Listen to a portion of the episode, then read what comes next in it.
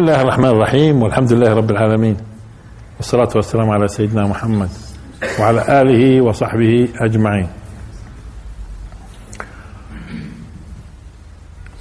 أه وصدها ما كانت تعبد من دون الله إنها كانت من قوم كافرين إذا صار عندها توجه لما شافت قضية العرش وأدركت أنه وبينا لكم كيف يعني أدركت أنه مع أنها قالت كأنه هو بس مدر كأنه هو. وصار عندها التوجه ولا ليش صار التوجه بالكم؟ هي مجرد أنه في عرش يعني بيشبه عرشها؟ لأنها عرفت. وقلنا شو معنى تنكر لها عرشها؟ ننظر أتهتدي أم تكون من الذين لا يهتدون؟ أه صدها. إذا هي صار لاحظوا كلمة صد قلنا الصرف بشدة. معناته صار عندها توجه قوي. معناته صار عندها توجه قوي. حتى تستخدم التعبير صد. لأنه كيف تربت هي وبتحكم مين كمان هي ومين قومها هذا له دور هذا له دور خصوصا لما يكون في الحكم. وصدها ما كانت تعبد من دون الله إنها كانت من قوم كافرين. اذا لحد الآن مش كافي. معناته الآن بدنا نتعامل معها بطريقة ثانية. نجرب إشي ثاني.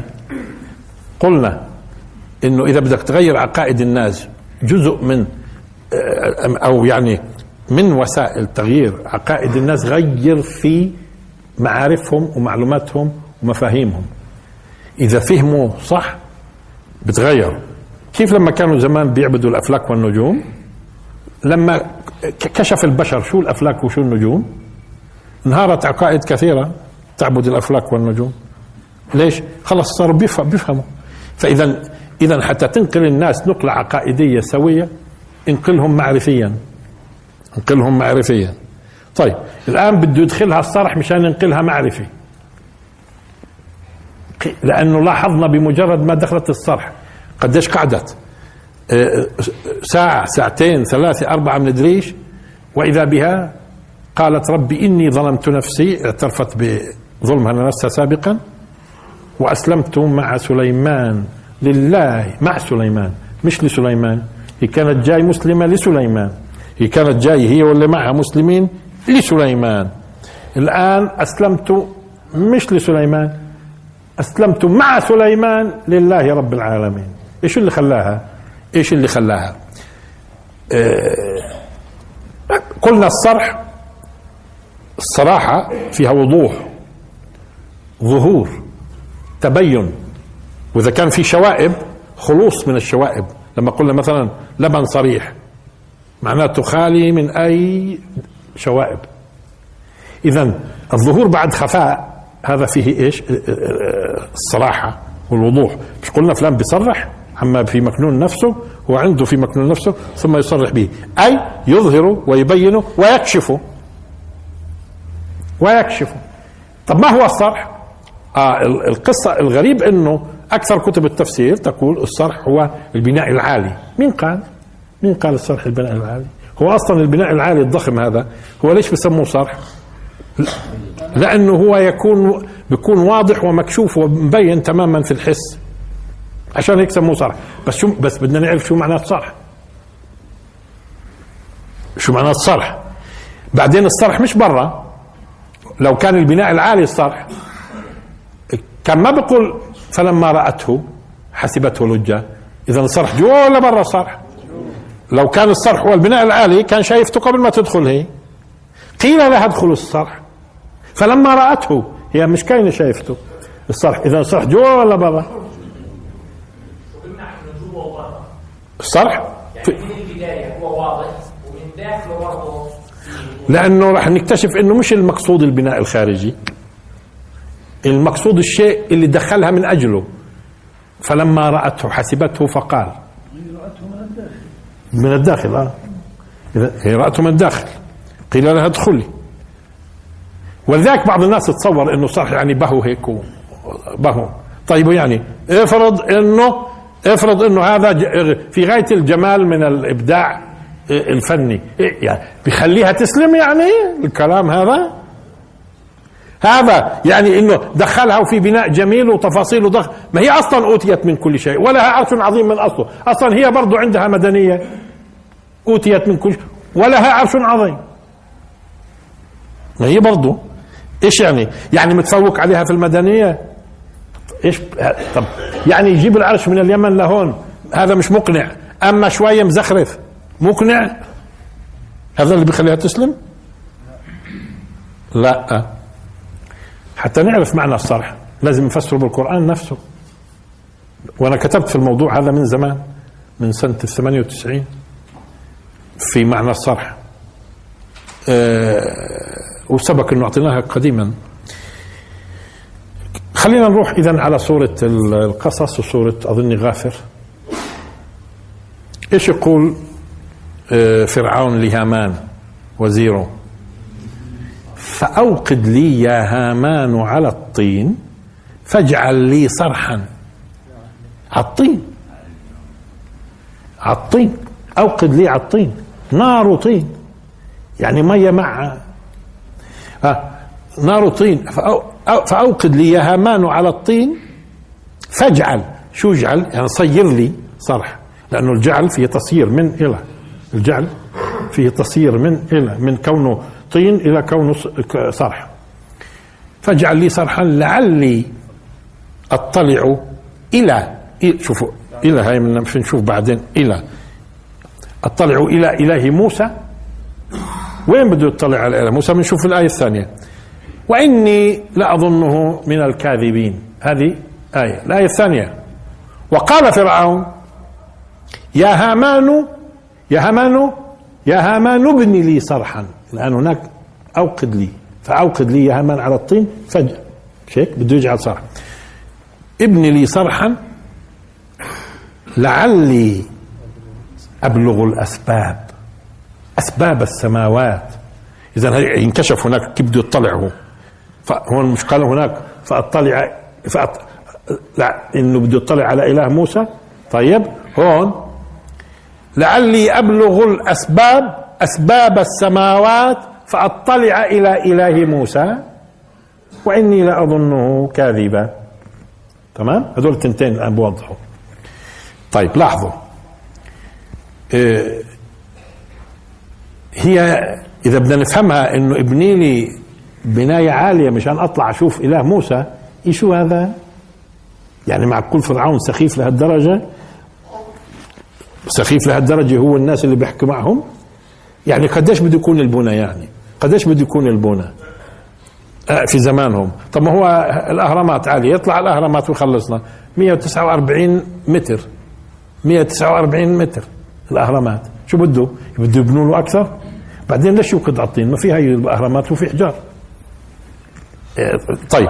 ولو راح شاف له أي جبل أي جبل من الجبال أعلى من أي عمارة. اليوم البشرية البشرية قد ما تطورت في قدرتها على إنها الأبراج العالية هاي. وصلت قد جبل صغير. وصلت قد جبل صغير. طب يطلع على جبل ويشوف إله موسى. طيب بعينيه ما هو بيطلع. أصلا بالعينين بوصل أعلى بكثير. إحنا بنشوف الطيارات اللي على مدى كذا ألف. بعينينا شو شو يعني بده شو بده يزيد عندنا شوية هيك نطلع لنا درجة؟ معقول المقصود معقول هذا الكلام؟ هذا مش معقول. ولذلك وجدت شخص زي آه، صاحب التحرير والتنوير خصوصا لما بيجي لآية غافر كأنه بكون أول في القصص مفسرها بطريقة بعدين في غافر منتبه هو كأنه انتبه إنه يعني شو شو يعني بني له؟ طلع له كم درجة بده يشوف إله موسى؟ معقول هالكلام هذا؟ فشو قال؟ فاقترح اقتراح طبعا الاقتراح مش مقبول مع إنه هو من فحول المفسرين. بس على القليل يخطر في باله إنه هذا مش معقول. الكلام إنه ابني لي يعني شيء أطلع عليه وأشوف إله موسى. هو أطلع إلى حتى أطلع إلى على فكرة. إيه، فشو بقول صاحب التحرير والتنوير الطاهر بن عاشور. بقول يعني إنه بقترح إنه ممكن بقصد يبني بناء زي أبنية الهياكل واللي بيعبدوا فيها. قال مشان يتفرغ للتأمل لعله يوصل في النهاية لفي لحل في هالموضوع. برضه مش يعني كلام. دليل على أنه تأزم هو المفسر. مش قادر يشوف يعني في البناء أي معنى. تمام؟ إيش يعني؟ طب باقي لحد الآن ما فيش هياكل آه، ومعابد روح ينزوي فيها فرعون ويفكر يفكر في دارهم. قصوره بتكفيش حتى يتأمل. بده بنى جديد مشان يتأمل فيه. الواحد بيتأمل برا كمان. بطش في هذا الجبال وبتامل إيش هذا؟ معناته مش عارفين. طيب. آه هو لاحظوا الآن. هذول آيات اللي تتعلق بفرعون والآية اللي اللي بتتعلق الآن بسبأ ملكة سبأ. نكتشف إنه في النهاية صرح هو زجاج ولا لا؟ فلما رأته حسبته لجة. وكشفت عن ساقيها. قال إنه صرح ممرد من قوارير. اذا هو الزجاج. طب صار مفهوم. كيف كان كيف كانوا زمان والآن بيصنعوا الزجاج؟ طين ولكنه طين إيش؟ رملي. مش طين رملي؟ يعني أي تربة بتصلح للزجاج؟ بدها رمل. طين رملي. وبيوقدوا الناس النار مشان يصنعوا زجاج لأنه هيو فسرت صرح وين؟ يعني القرآن ما هو بفسر القرآن بالقرآن. لما قيل لها ادخلي صرح وإذا بالصرح هو الأرضية. الأرضية الزجاجيه حسب بتحسبه مي. كشفت عن ساقيها. ماشي؟ قال إنه صرح ممرد من قوارير. انتبهوا الآن. قو... صرح خلاص. معناته اللي عند فرعون هناك أوقد لي هامان على الطين. شو بده هو برضه؟ بده زجاج. انتبهوا الآن. بده زجاج اوقد لي على الطين. هاي زجاج واوقد لي على الطين. طين إيش؟ طين رملي. ولا ما نقولش طين إلا لما يكون يعني مش رملي. معناه اوقد لي صارت واضحة القضية إذا. طيب. ماشيين إحنا شوي شوي. اول شيء خلينا شوي في بعض المعاني اللغوية. أولا فلم عرفنا فلما رأته إذا رأته لأنها دخلت هي بس لما شافته آه، حسبته لجة. لجة؟ لجة. إيش في اللجة؟ لاحظوا إحنا بنستخدم القيت لجة ولجة. لجة ولجة. إذا كان إذا كان كلام إذا كان كلام متداخل وهذا بيحكي وهذا بيحكي وهذا بيحكي وهذا بيحكي أو إنسان مثلا بتردد في الكلام مش عارف شو يقول مرة بقول هيك مرة بقول هيك مرة بقول هيك بنقول لج في الكلام. اذا اللجة بيكون معناته في الكلام واللجة تتعلق بالماء. بس المعنى واحد شو هو يعني؟ شو هو يعني؟ لما بتردد شيء على شيء يعني بمعنى آخر المي لما بكون عم بتموج المي تتموج تتموج. لأنه إذا بتلاحظوا الماء لما بتموج بيرتد بعضه على بعض. بيرتد بعضه على بعض. الماء لما بتموج. وغالبا هذا اللي بتموج بيكون إيش؟ ماء سطحي بسيط. يعني لازم يكون في شوية. هيك؟ يعني وانت بصير هو يتموج ويرتد بعضه على بعض. لما بيكون يعني فيه كثافة. بس مش زي ما قالوا بعضهم إنه بده يكون عميق. أصلا لو كان عميق كان ما جربت تحط رجليها تكشف عن ساقها لأنه هي لما كشفت عن ساقها معناته قدرت قديش البعد إنه بتقدر تمرق. معناته مش أكثر من هيك.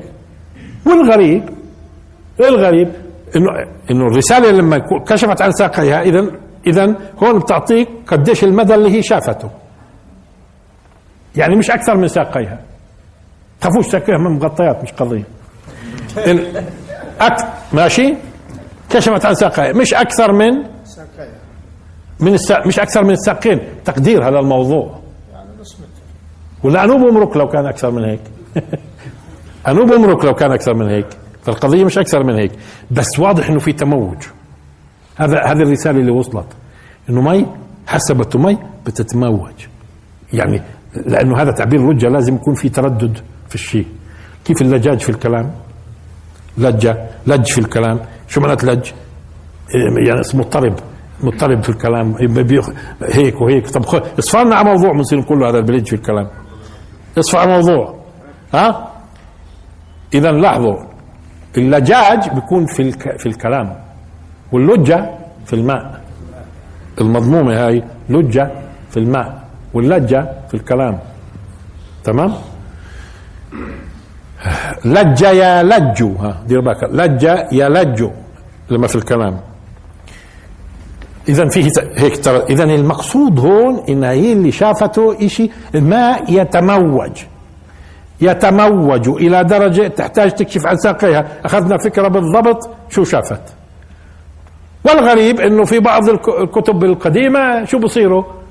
بصيروا يتكلموا عن ساقينها. إحنا في إحنا في هذا الموضوع. قالوا عليه انشعار وجت الجن وجب وعلمتها العقيده هاي اللي بيعرفونها النسوان وقامت موجود. وين راح بالهم؟ إحنا كل الموضوع.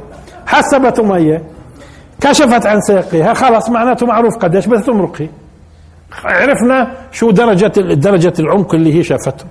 وفي في إيش؟ في موج هيك بهذا الشكل. في موج.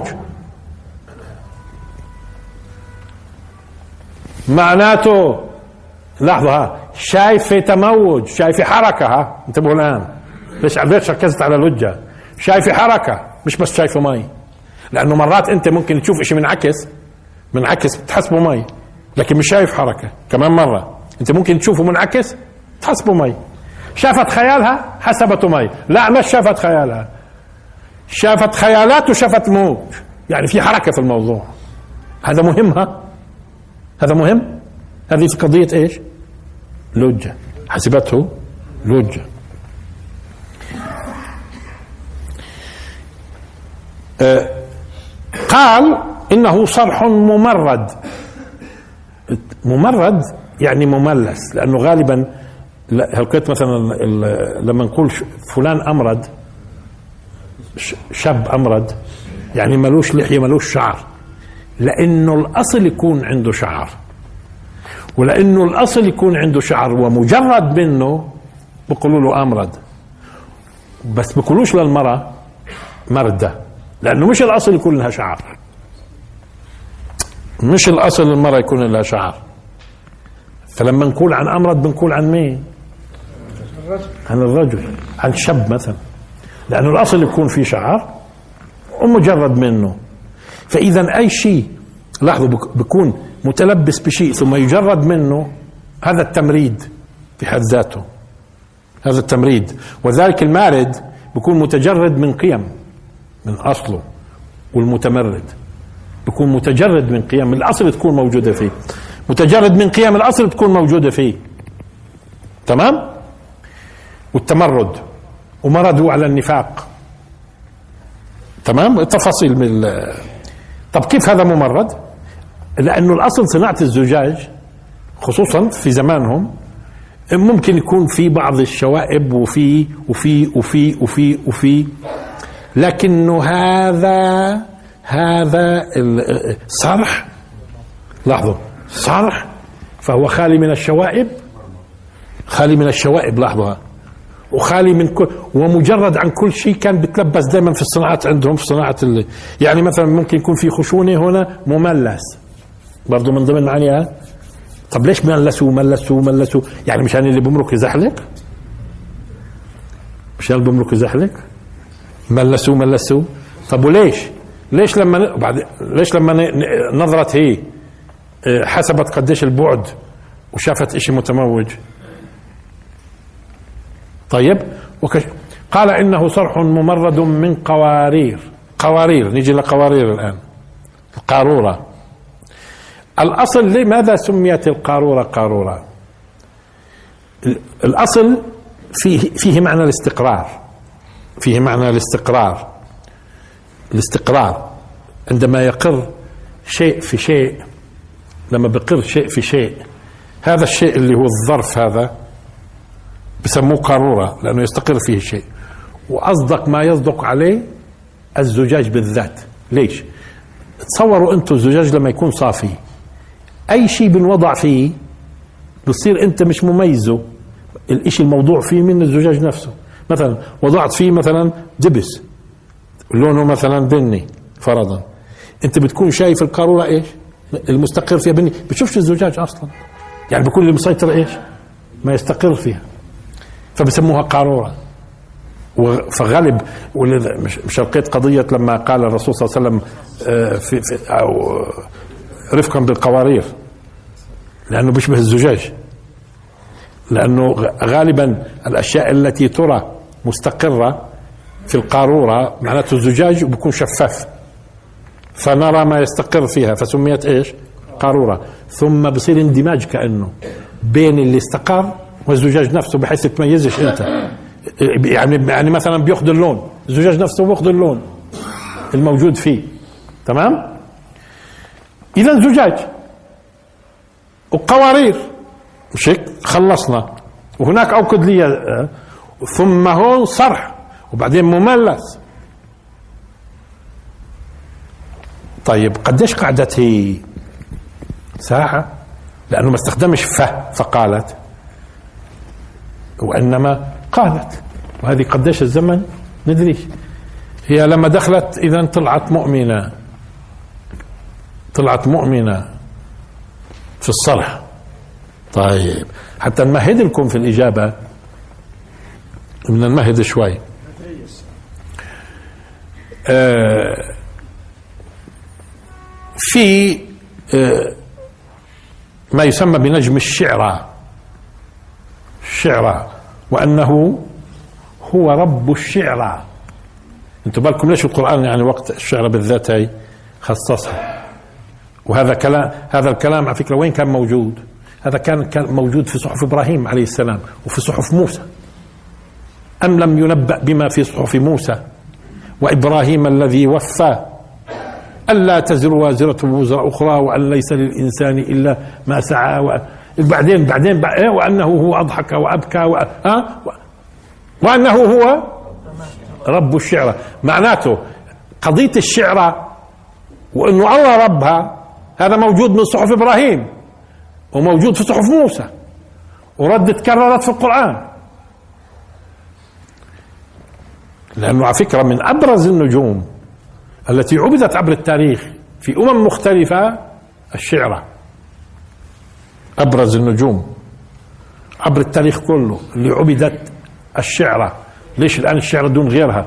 وعلى فكرة هي بتبعد الشعرة تقريبا هي طبعا في السماء بتكون لمعة يعني في أكثر من آه، كوكب أو نجم. هي نجم طبعا مش كوكب بالمفهوم المعاصر. هي نجم. وأضخم من الشمس. أضخم من الشمس. ومع ذلك بشوفها صغيرة ليش؟ تبعد الشمس عنا بتبعد ثمان دقائق ونص. الضوء على الطريق بيجي الشمس. هذاك بيقعد ثمان سنين ونص. على الطريق الضوء. ثمان سنين وست عشر كمان. شوفها الشمس بيقعد الضوء الشمس اللي بتبعد 93 مليون ميل. الميل واحد وستة عشر كيلومتر. ها؟ 93 مليون ميل بقعد الضوء قديش؟ 93 مليون ميل. ها؟ اضرب في في واحد 16 مشان تحول كيلومتر. آه بقعد الضوء على الطريق بس ثمان دقائق ونص. الشعرة أضخم من الشمس بكثير وأشد لمعان أضعاف مضاعفة من الشمس ولكن نتيجة بعدها قديش بتبعد؟ الضوء على الطريق ثمان سنين ونص. يعني إذا في عندك ولد مولود من ثمان سنين ها؟ الضوء بالسرعه الهائله له جاي من الشعره بعد ما وصلش لحبين ما يصير ابنك ونص كمان. ها؟ شوفوا الإشي. ولمع ولمعانة بتلمع في بتلمع بقوة في هي والزهرة مثلا بتلمع برضه المشتري بيلمع الشمس. ها؟ من هذول المعروفات. آه فالآن ليش جبنا الشعرة طبعا؟ هلكت بنشوف. ليش جبنا الشعرة آه الشعر على فكرة بهمش شوية صغيرة خلينا له علاقة بالتفسير طالما صرنا واصلين الشعرة وأنه هو رب الشعرى معناته في ناس مقدسينها وأمم مختلفة للشعرى لما يقول لنا وأنه هو رب الشعرى حتى كمان. خالقها وموجدها وتفاصيل. مش زي ما إذا من أيام إبراهيم عليه السلام بيعبدوها. وفعلا فعلا. لقيت مثلا المصريين المصريين في عندهم بيؤمنوا بأوزاريس وإزيس. إزيس أخته أو حتى مرته بفرقوش ما هم زواج المحارم بين الآلهة بصير. المهم آه، أوزاريس وإزيس. هذول أشهر شيء على فكرة في التاريخ البشري. آه، آه، أوزاريس وإزيس. أوزاريس إزيس بالذات تشخيصها في الزهرة عفوا في الشعرة. يعني ليش أنا جبت الآن إزيس؟ الشعرة ترمز ل ل لعلمكم. الفراعنة كانوا بيؤمنوا إنه الملوك هذول الفراعنة تت... بعد الموت بيصعدوا للسماء وبصيروا نجوم. بيصعدوا للسماء وبصيروا نجوم. ولا هو ليش بالكم يعني الكتب ببين معنا اذا ليش فرعون كان يقول هذا الكلام. فرعون كان بيعتقدوا آلهة وبعد الموت وين بصعد في السماء بصير نجم من النجوم. لذلك مين اللي كان بيمثل إيزيس الشعرى. هذه المعاني الشعرى بيمثل إيزيس زوجة أوزاريس أخته. آه، زوجة أوزاريس الآن بس جيد هون ننطق كلمة أوزاريس حتى تعرفوا شوية صغيرة. ننطق كلمة أوزاريس بدون تدخل يوناني. بدون يعني كيف كانت تلفظ أصلا من قبل المصريين؟ هل كانوا يقولوا أوزاريس؟ لا. كانوا يقولوا لحظة. أوزير أوزير. أوزير. أوزيريس. الياء والسين هاي دخلوا بدخلوها هذه بلغة مين؟ بلغة اليونان. وخصوصا اليونان السين عندهم علامة رفع العلم المذكر. ارسطوطالس بمندريوس كراماليس التفاصيل هاي كلها. وقضية إضافة الياء قبل السين هذا موضوع ثاني. إنما هو الاسم بعيدا عن اليونانية ما هو أصلا مش يوناني أصلا. هو مش أوزاريس هو أوزير. أوزير. هكذا لما أنا أقول عمر شو الأجنبي بيقول؟ عمر. طب وإذا كنت عمر شو قال الأجنبي عمر؟ شو معناته؟ عمر. طب وإذا وإذا قلنا أوزاري عزير عزير. هو عزير. وقالت اليهود عزير بن الله. يفهموها هو عزير عزير عزير عزيريس. هذه الياء والسين بدناش اياها من اليونان مشان ما ما يلتبسش علينا الاسم. ما يلتبسش علينا الاسم. هو عزير. يعني يعني إيش عزير؟ هذه طبعا بعض الكلام هذا مش مني. من الناس حللوا الاسم. اذا هو مش عزير عزير. وقالت اليهود عزير ابن الله وقالت النصارى المسيح ابن الله. لعلمكم وهم اليهود طلعوا من وين؟ من مصر. فعبادة العزير كانت معهم. هم بقول لك ما عبدناش العزير. ولا شو عبدته؟ عزيريس آه. طيب. يعني مش عزير مش عزير. طيب بعض بعضهم شو بقول؟ بقول لما دخلت لما دخلوا النصارى مصر انتبهوا الآن هاي.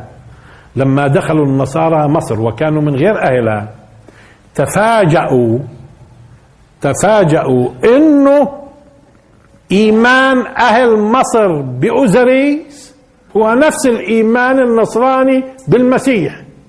ابن الله روح الله أمير السلام اتفق فتفاجأوا. منين هالعقيدة هاي؟ طب ما هي هاي قبل المسيح.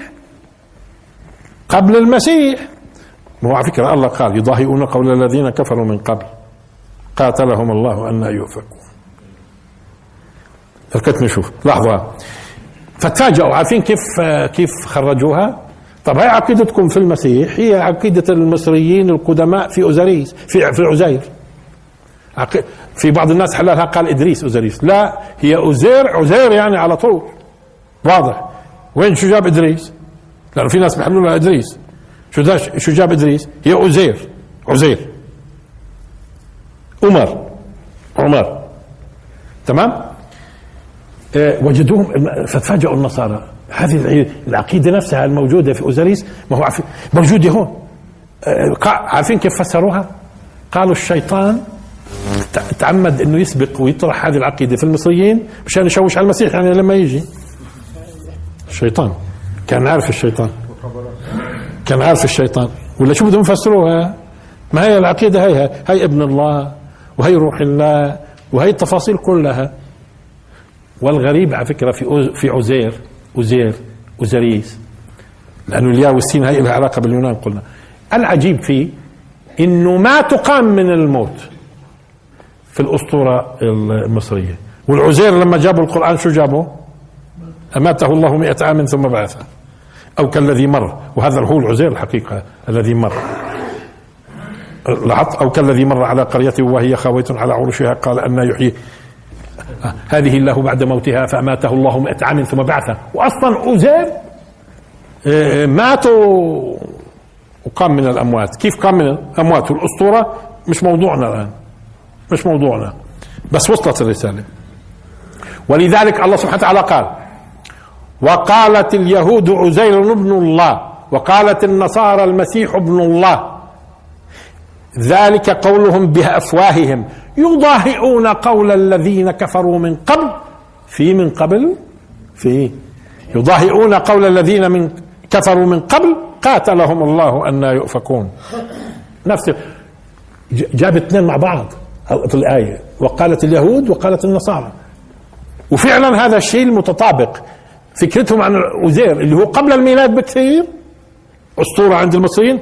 مطابقة لكلام المسيح. يضاهئون يعني يشابهون قول الذين كفروا من قبل. قتلهم الله أن يؤفكون. طيب شو ليش جبنا هالكلام هذا؟ جبنا هالكلام هذا للتالي. أولا في قبائل بسموها قبائل الدجون هذه قبائل. بيقولوا هاجرت من ليبيا في اتجاه مالي. اتجاه مالي عندهم اعتقاد في الزهرة. عندهم اعتقاد في الزهرة. طالما كانوا في ليبيا ثم هاجروا لمالي قبائل بدائية دوغون هذول ممكن يكونوا متأثرين بالمصريين القدماء. متأثرين بإيش؟ انتبهوا الآن. متأثرين بإيش؟ هذه القبائل عندها احتفال كل خمسين سنة بيعملوا احتفال للشعرة في الاحتفال خاص للشعرة.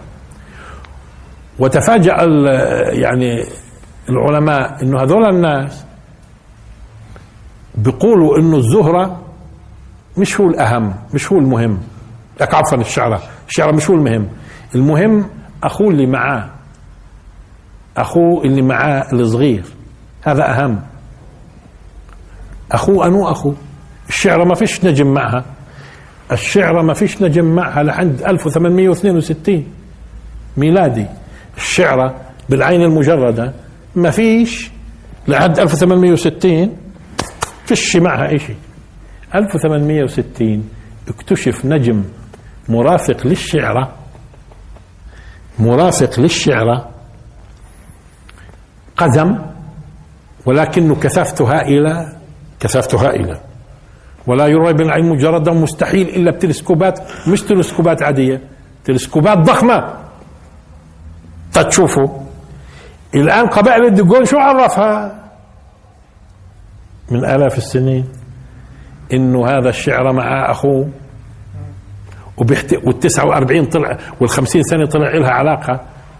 لأنه نظام كيف بدوروا اثنين وين بيلتقوا كيف بيلتقوا كل 49 سنة وتسع أعشار بيكون في لهم لقاءات. هم كل 50 سنة بيحتفلوا. إيش عرفهم هذول وهذا مستحيل إلا في تلسكوبات منين جابوها؟ هذول كانوا في ليبيا جنب المصاروي المصريين. والمصريين على فكرة موضوع ال 365 يوم هاي السنة و12 شهر وال 24 ساعة هاي من زمان من عندهم. من قبل الميلاد زمان زمان. وكانت متطورة عندهم المسائل هاي. إذا خلينا الآن نرجع لموضوع مزام مزام قبائل الدجون ممكن تكون أخذ عن الفراعنة القدماء. إشي لا يرى إلا بالتلسكوبات الضخمة. وكانوا مصرحين بوجود القزم هذا واللي هو أهم عندهم من الشعرة نفسها. كثافته هائلة لا تتصور. يعني يعني لو اقترب من الزهرة نفسها بيسحبها. الضخمة جدا. أنتم عارفين قديش الزهرة بيقولوا؟ هالفلكيين طبعا العهد عليهم. قد عشر ملايين أرض. الشعرة. أنا بضل أقول الزهرة؟ الشعرة. الشعرة قد عشر ملايين كرة أرضية. عشر ملايين كرة أرضية. والقزم اللي بجنبها لا يرى بالعين المجرده لأنه بتبعد على بعد قديش؟ 8 سنين و16 الضوء على الطريق. قديش بعيدة. إيش عرفهم هدول الدقون إيش عرفهم؟ نشوف. فعل ثم مش هو نفسه آه، سليمان اللي الله سبحانه وتعالى قال وأسلنا له عين القطر مش هو أبوه اللي الله سبحانه وتعالى قال فيه وعلمناه علمناه صنعة لبوس لكم لتحصنكم من بأسكم. بعدين كيف بدنا نفسر كثير من الظواهر اللي بتدل على إنه كانوا فلكيا بيعرفوا أشياء؟ الفراعنة على فكرة لحد الآن عملية دراسة الأهرامات والتفاصيل واضح كله ارتباط إيش؟ بخارطة السماء. خارطة السماء. خارطة السماء والأبعاد. والأبعاد. كانت وضعية الهرم مثلا وضعية الهرم بدقة. متناهية. لاحظوا آه، مش في بيكون أضلاع آه، كم ضلع؟ أربعة أضلاع. ها؟ الأربعة أضلاع موضوعة بطريقة إنه ضلع يروح للشمال المغناطيسي بالضبط. والجنوب الجنوب الجنوب المغناطيسي بالضبط. الأربعة شمال جنوب شرق غرب مش الشمال مش الجنوب الجغرافي. المغناطيسي وبدقة بقول لك. كأنه عندهم واو تفاصيل طويلة. تفاصيل طويلة في الموضوع لحد الآن بخوضوا في محاولة الفهم وإحنا بنعرف إنه عند الفراعنة حتى في شغلات لحد الآن مش قادرين نفسرها إحنا. مش قادرين نفسرها إحنا. سقف من الأسقف آه، آه، بعض الغرف يكون آه، سبعين طن الحجر الحجر الواحد سبعين طن السقف. وكيف تم ارتفاع وإحنا بنقول لكم إنه الهرم 149 متر. واربع اعشار تمام؟ آه إيش إيش هذا؟ في تفاصيل طويلة. طيب اذا هل هل من الصعب؟ واليوم لما بنشوف توت عنخ آمون والتفاصيل وكيف كيف الصناعات في الذهب وكيف بيطلع الشخص مش هيك؟ والفن الهائل هذا الموجود عندهم أنتم بتشوفوا؟ والصناعات الدقيقة جدا والتماثيل المنحوتة ب أه؟ كل هذا واضح إنه في عندهم صناعات كان. إيش اللي بيمنع يكون في عندهم مراصد يعني تلسكوبات. في شيء بيمنع؟ طيب وإذا الله سبحانه وتعالى علم داود من قبل سليمان عليه السلام وعلمناه صنعه وسليمان علم وأسألنا له عن القطر وتفاصيل إذا ممكن يكون أقرب إلى الذهن إنه سليمان أدخلها على المرصد. ليش؟ ليش أدخلها على المرصد؟ لأنه هي من عبدة الشمس. وبتعبد الأفلاك. معناته بدنا ندخلها ونناقشها في عقيدتها ونفهمها شو الأفلاك. مش إحنا قلنا بدك تغير عقائد الناس. غير في مفاهيمهم ومعارفهم. لأنه إيش يعني الصرح الممرد من قوارير وزجاج والتفاصيل هاي كلها؟ وليش لما بتدخل بتظن إنه ماء وبتشوف اهتزازات وبتشوف صورة في جوا؟ معناته دخلها المرصد. ناقشها في عقيدتها اكتشفت انه إنهم هم بيعبدوا قاعدين مخلوقات الله خالقها. صار يشرح لها يبدو. هاي كذا هاي كذا هاي كذا. آه ويبدو إنه الشاشة نفسها شوفوا انعكاساتها وين؟ على الأرض على الزجاج الأرضي. طب والآن معناته شو هذا اللي بتموج قاعد؟ انتبهتوا. يعني الصورة مش ثابتة. مش قلنا لجة؟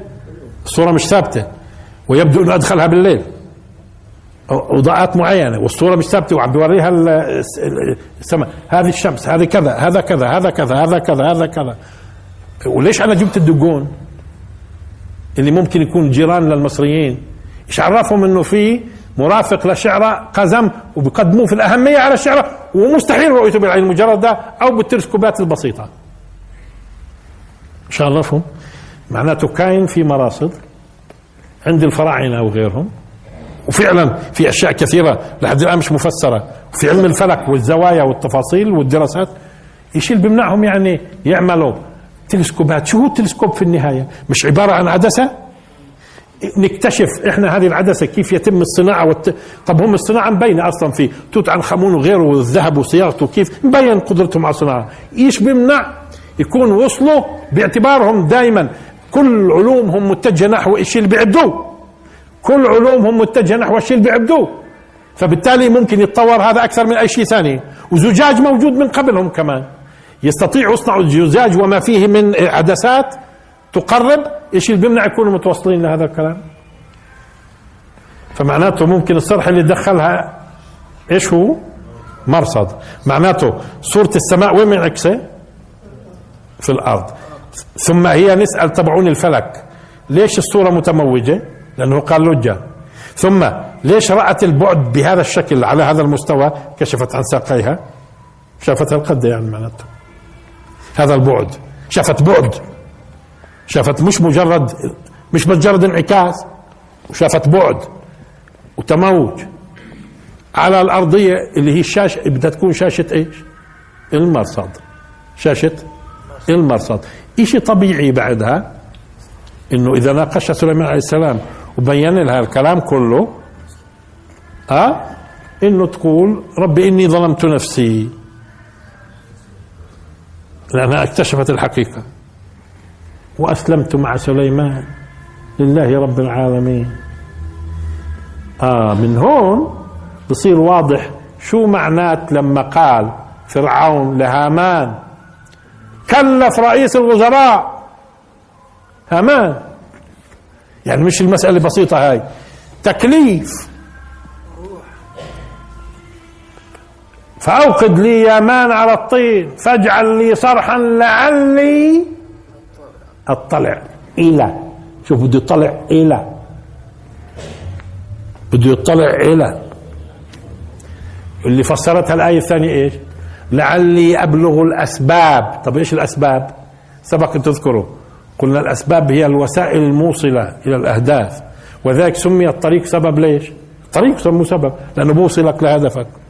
الطريق سموه سبب والحبل سموه سبب لأنه كانوا عن طريقه مثلا يتناولوا الماء بوصلك لهدفك. سموه سبب. الوسيلة الموصلة للسبب شو اسمها؟ للهدف سبب. فبده يوصل لأسباب السماء. أي الطرق الموصلة للمعرفة الطرق الموصلة للمعرفة عن طريق إيش بده؟ بده بده يظهر للناس إنه إحنا عن طريق العلم والعلمنا اللي إحنا نثبت لكم إنه كذاب. وصادر صادر النتيجة. لا بس اعتبر إيش؟ إنه موضوعي الزلمة. أظنه من الكاذبين. أظنه كاذب. يعني قال مش أكيد يعني. يعني ما عندوش آه، سابق إصرار إنه في النهاية يكون كاذب. بده يحول الموضوع لا شيء بدنا ندرسه. لا شيء بدنا ندرسه. وأظن أظن أظن يطلع مش صحيح. شوف هذا الأساليب في بده يحولها للدراسة. يعني مش طب واجه الآن. واجه الآن. لا لا لا إحنا بدنا ندرس الموضوع. انحرج الزلمة يبدو. انحرج الزلمة. وشو بده يقول؟ خلينا الموضوع ندرسه. بنشوف على كل. من ما آه فاذا هو كانوا بيعتقدوا اذا إنه هم بهذه التلسكوبات يبدو هم أنتم ما بتحسبوا تبعون التنجيم اليوم المنجمين هذول قصدة الأبراج وغيرها. ما هي كلها هاي مأخوذة عن الفراعنة لأنهم كانوا بيعتقدوا إنه كل شيء القرارات وين موجودة كلها؟ في السماء. ما يحصل في السماء هو اللي بيأثر في الأرض بس. ها؟ ولحد اليوم ماشيين. ولذلك قلنا لكم علماء الفلك شيء؟ والمنجمين شيء ثاني؟ والنجوم. وأخذ المعلومة من النجوم. لأنه بده يأخذ من وين؟ هو بده يأخذ فرعون المعلومة. من النجوم. بده يسألها. وبده يمشي في الطرق السماوية ويقول آه، عن طريق آه، آه، نظره. إنه يعني هذا موسى صحيح اللي بيقول إلهه. ممكن يعددوا يؤمنوا برضه بتعدد آلهة. مش هيك؟ شو بيقولوا في هذا الإله؟ ما هو على فكرة كانوا بيعتبروا الفراعنة الملوك نفسهم بيعتبروهم آلهة. ما لاحظتوش فرعون شو قال؟ ما علمت لكم من إله غيري. يبدو من إله غيره في بجوز في مصر يعني. مش هيك؟ آه ولا انتبهوا لأنهم بيؤمنوا بآلهة ثانية. آه وبعدين في شيء فوق شيء وبيؤمنوا إنه لما يموت بيطلع فوق. وبتظل في إيش؟ خصائص الألوهية. خصائص الألوهية. فهو لعلي أبلغ الأسباب لاحظ أس ابن لي. وقال فرعون يا هامان ابن لي صرحا ها؟ لعلي أبلغ الأسباب أسباب السماوات فأطلع. انتبهتوا إلى. كيف لما يكون واحد ينظر إلى؟ ينظر إلى. فأطلع إلى. اله موسى. وإني لأظنه كاذبا. وهناك شو قال له؟ اوكد لي على الطين. لعلي اطلع إلى إله موسى. مشان يشوف قال ويأخذ المعلومات من وين؟ من الأفلاك والنجوم. ولحد اليوم الناس المشعوذين بياخذوا المعلومات من وين؟ من الأفلاك والنجوم. فمتطورة كان عندهم علم الفلك وعند وكان عندهم علم تنجيم كمان. يعني كانوا بيعرفوا فلك على فكرة وزوايا وقيس وأبعاد وتفاصيل. والبنى عندهم أصلا قائم على هذا الأساس كان. ها؟ ولكن في المقابل كانوا بيعتقدوا إنه هذه آلهة وأرواح ملوك. وتفاصيل ولذلك ايزيس بتمثلها الشعرة واوزاريث بيمثلها كأنه بيقولوا كويكبات اللي بسموها الجبار تفاصيل كلهم هذول الآلهة هون وهون وهون هذه آلهة كذا وهذه آلهة كذا وهذه آلهة كذا فمعناته سليمان لما دخلها على الصرح مشان شو؟ مشان نقش هل بعيد يعني يكون عندهم مرصد؟ شو هو المرصد؟ هي عبارة عن شو بسموها قلنا؟ عدسات مقعرة محدبة خلصنا طب هم في عندهم صناعات أصلا أدق من هيك. انتبهتوا ليش جينا للشعر والدقون إنه إذا كانوا عارفين في له رفيق معناته كاين في تلسكوبات. واصلا في كلام إنه كان لهم مراصد. ولكن تفصيل هذه المراصد يعني في كلام تاريخيا إنه عند الفراعنة مثلا كان في. ليش عم بقول الفراعنة؟ من باب أولى سليمان لأنه كمان في تعليم رباني. في تعليم رباني كمان حتى لو ما كانش عندهم. بس حتى ابين لكم إنه قديش المسألة قريبه والأولى إنه ما نقول إنه يبني مشان يطلع وين يطلع وين يشوف. هذا كلام بسيط ساذج. وآخر دعوانا الحمد لله رب العالمين وبارك الله فيكم.